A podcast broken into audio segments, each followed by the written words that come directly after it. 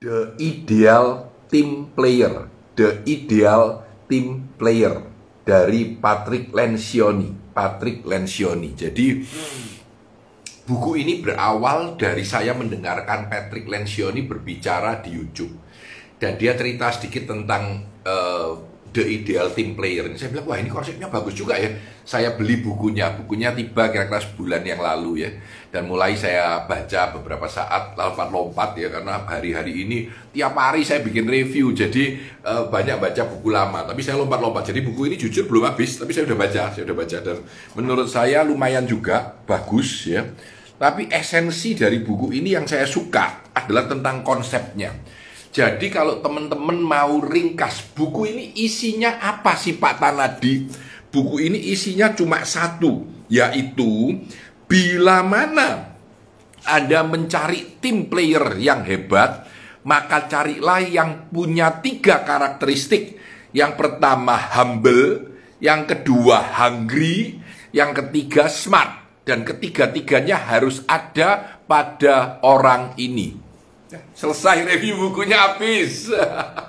Kalau menyederhanakan kira-kira seperti itu. Nah, saya akan lebih banyak cerita tentang ini, baru nanti saya cerita latar belakangnya ya. Jadi saya gambar dulu. Jadi ini menarik sih sebetulnya menurut saya. Jadi kalau digambar itu ada tiga. Nah, saya coba gambar supaya agak maksimal. Yes. Ye. Ah, sip. Uh, keren ya. Keren. Jadi dia bilang inilah the ideal team player. Jadi ini dari dua gambar di buku ini yang saya ingin jelaskan kepada teman-teman sekalian. Dia bilang ada tiga elemen terpenting. Elemen terpenting pertama adalah humble. Humble. Humble. Elemen kedua adalah hungry atau lapar ya. Yang pertama rendah hati, yang kedua lapar, dan yang ketiga smart. Nah, smart ini bukan berarti cerdas IQ-nya tinggi, tetapi smart dalam hubungan antar manusia, dalam hubungan grup, dalam hubungan tim. Jadi humble, humble, hungry, dan smart. Nah, kunci utamanya tiga-tiganya harus ada, tiga-tiganya ini harus ada, harus berada di sini. Ini yang disebut the ideal tim player. Harus ketiga-tiga elemen ini ada, ya. Nanti saya jelaskan satu-satu. Nah, humble, humble ini menarik. Dia bilang orang humble itu adalah orang yang rendah hati. Dalam arti apa sih? Orang rendah hati ini punya kesederhanaan untuk mau mengakui orang lain. Punya kerendahan hati untuk mau mendengarkan orang lain. Ya, dia bilang Humility is the single greatest and most indispensable attribute of being a team player. Menjadi rendah hati itu adalah yang terpenting dari ketiga hal ini. Jangan sombong. Nah, bukan artinya, wow saya bisa, bukan itu. Tapi sombong itu tidak mau mendengarkan orang lain. Tidak mau mendengarkan pendapat orang lain. Merasa dirinya yang paling benar. ya merasa bahwa ya saya yang paling tahu gitu. Lalu lebih memikirkan kontribusi diri saya. Oh ya ini pendapatku, ini punyaku. Tapi orang-orang yang humble, ya udah ini pendapatnya Pak Amir. Pak Amir silakan Pak. Jadi mengalah bukan berarti kita sedang kalah, tapi kita mau mengakui kelebihan orang lain ya. Dia bilang e, kalau kita kita harus mengurangi meng-hire orang yang self centernya terlalu tinggi. Self center itu memperhatikan diri sendiri. Egonya terlalu banyak ya. Concern about status ini nggak boleh dia bilang ya. Jadi dia bilang nah ini menarik. Humility is not thinking less about yourself, but thinking about yourself less. Jadi beda. Bukan berarti kamu merendahkan dirimu, menganggap dirimu lebih kecil, tetapi kamu tidak terlalu mikiri dirimu sendiri. Yang penting kita mengerjakan dengan baik, gitu kira-kira ya. Jadi ada dua tipe orang yang tidak punya humility, tidak humble ya. Yang pertama itu yang arogan, gua yang terpinter, gua yang terhebat, gua adalah orang yang paling keren ya. Ini ini bahaya ini ya. Dan yang kedua adalah orang-orang yang tidak punya uh, self confident ya. Ya, tapi terlalu baik sama orang. Wah, ini juga bahaya dia bilang ya. Jadi uh, orang-orang yang tidak terlalu berbahaya, tapi sebenarnya orang ini tidak punya confidence sehingga mengalah sama orang lain karena dia tidak mampu. Nah, ini juga bahaya dia bilang ya. Jadi uh, biasanya orang-orang yang justru sombong itu karena tidak punya insecurity. Nah, jadi tidak merasa damai dan tenang dengan dirinya sendiri. Jadi lebih lebih lebih kepingin nonjol, kepingin menutupi kekurangan. Tapi orang yang humble, yang rendah hati itu paling penting dalam tim player. Yang kedua, kita lari hungry. Nah, hungry ini lapar bahasa Indonesianya. Tapi maksudnya apa? Maksudnya orang ini tidak pernah puas gitu. Ya, ayo tambah lagi, ayo tambah lagi. Hungry people almost never have to be pushed to by a manager or work harder because they are self-motivated and diligent. Orang-orang hungry ini maunya kita kerjain, tidak usah disuruh aja jalan. Mencapai apa yang ditargetkan. Karena dia lapar gitu lapar ya. Tidak punya keinginan untuk lapar. Saya kemarin meeting dengan teman-teman dan ada yang bilang begini Pak soalnya para para orang-orang kita itu kurang lapar. Nah itu. Kalau nggak lapar terus puas. Lehe-lehe. Ya sudahlah gini aja sudah cukup kok ngapain lebih-lebih? Nah itu bahaya. Lapar itu keinginan untuk maju keinginan untuk mau lebih banyak ya dia bilang hungry people are always looking for more. Orang yang lapar itu maunya lebih, maunya lebih. More things to do, more things to learn, more responsibility to take on. Jadi uh, banyak pekerjaan yang lebih dilakukan, lebih banyak belajar, lebih banyak lagi mengambil tanggung jawab ya. Ya, uh, ketika saya mengatakan lapar di sini bukan berarti saya mengatakan lapar itu orang-orang yang terlalu ambisius, bukan itu dia bilang gitu ya manageable and sustainable commitment to doing a job well and going above and beyond when it is truly required. Mau melakukan lebih ketika hal itu dibutuhkannya. Jadi ini uh, bicara tentang hungry. Yang ketiga, yang ketiga, bicara tentang smart, tentang smart. Humble, hungry, smart. Ya, smart ini maksudnya apa? Nah, di sini jelaskan. Ini perlu klarifikasi dia bilang ya. Bukan berarti aku minta orang yang IQ-nya tinggi. It is not about intellectual capacity ya. It the context of a team smart simply refer to a person's common sense about people. A person's common sense about people. Punya nalar emotional intelligence, dekat dengan orang, memahami yang dibutuhkan orang lain apa. Smart simply refer to a person's common sense about people. Nah, common sense about people. Jadi ngerti, oh ya, ngalah lah sama dia lah, dia kan lagi sedang ini. Jadi kita lebih fokus pada hal itu saja ya. Dia bilang bahwa, nah ini yang kunci. What makes humble, hungry, and smart menjadi powerful dan unik bukan masalah kontribusi atau masalah siapa dia, tetapi tiga-tiganya harus ada semua. Tidak boleh kurang satu.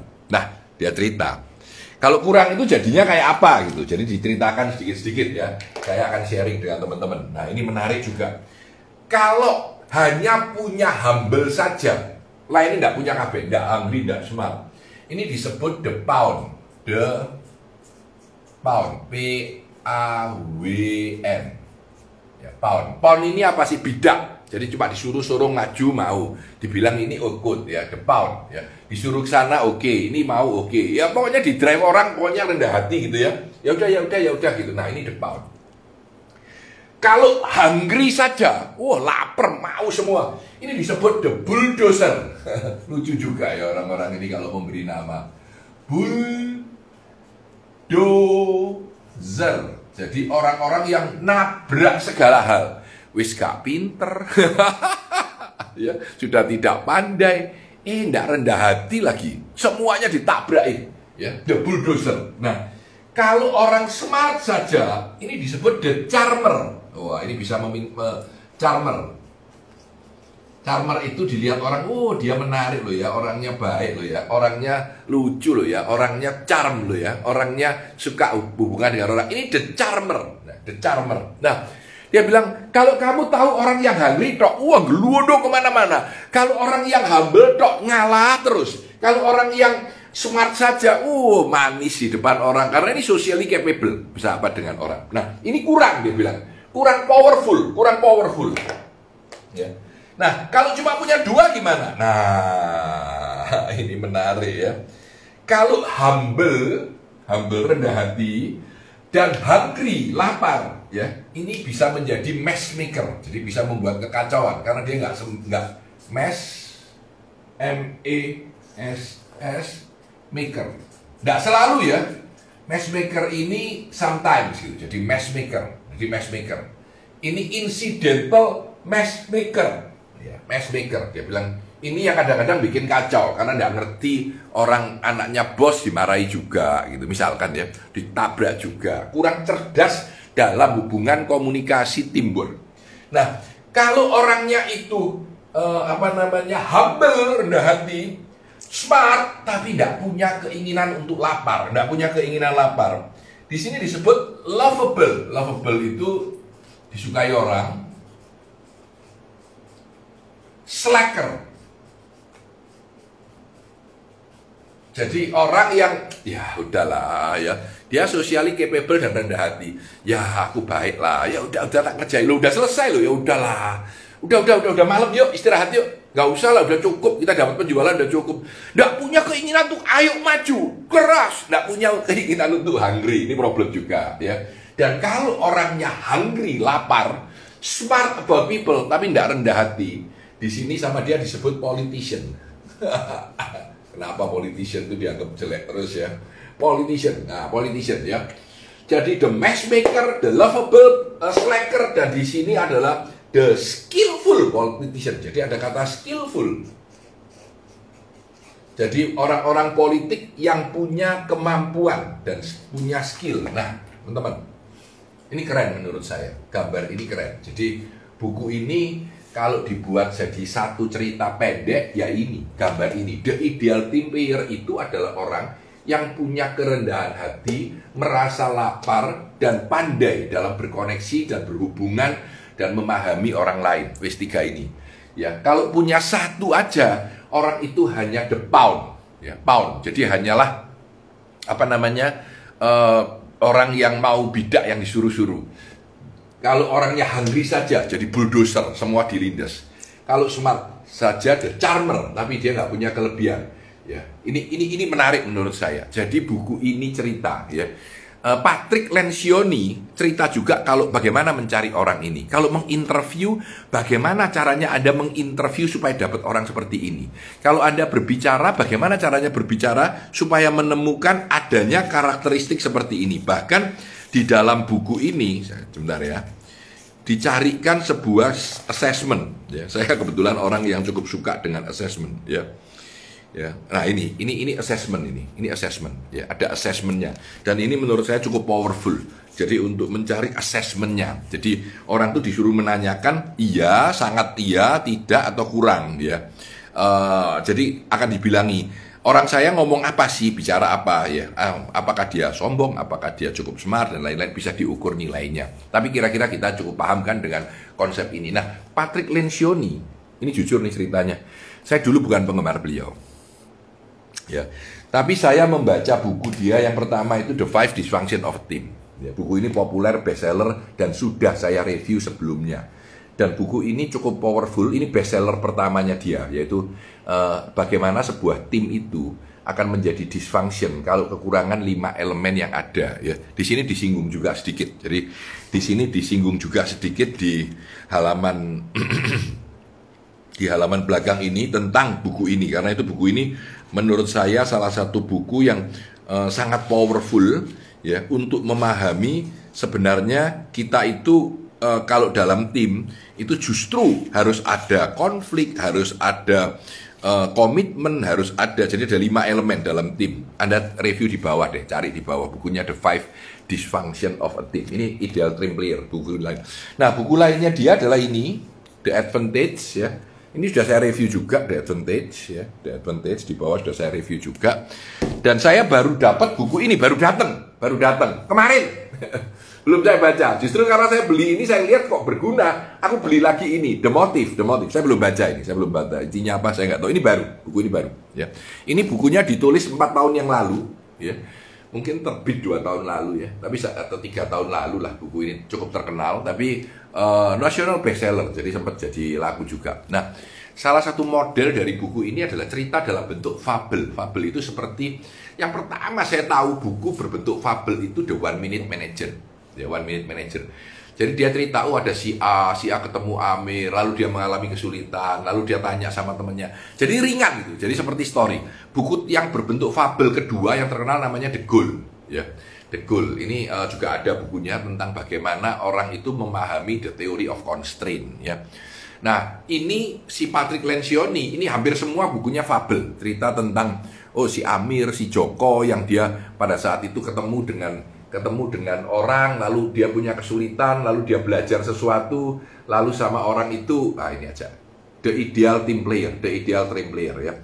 Jadi buku ini bagus terutama untuk mengakses kembali, melihat kembali, mendefinisikan kembali tim kita sudahkah mempunyai tiga karakteristik ini. Dan anda bisa refer saya baca ini aja ingat oh orang temanku ini ini bulldozer ini. Wah kalau ini politician kalau ini slacker nggak punya rasa hungry untuk mengejar sesuatu. Tapi ideal team player harus punya tiga tiganya rasa rendah hati rasa lapar dan sebuah kecerdasan dalam hubungan dengan orang lain. Bukan masalah IQ dalam hubungan dengan orang lain. Teman-teman sekalian buku yang bagus tidak selalu harus dalam, detail, segala macam, tetapi membekas di dalam benak kita. Dan menurut saya dari kacamata itu, menurut saya The Ideal Team Player ini membekas di benak saya. Dan mulai sekarang mungkin kalau saya berpikir tim yang bagus itu bagaimana, saya akan keluar ini.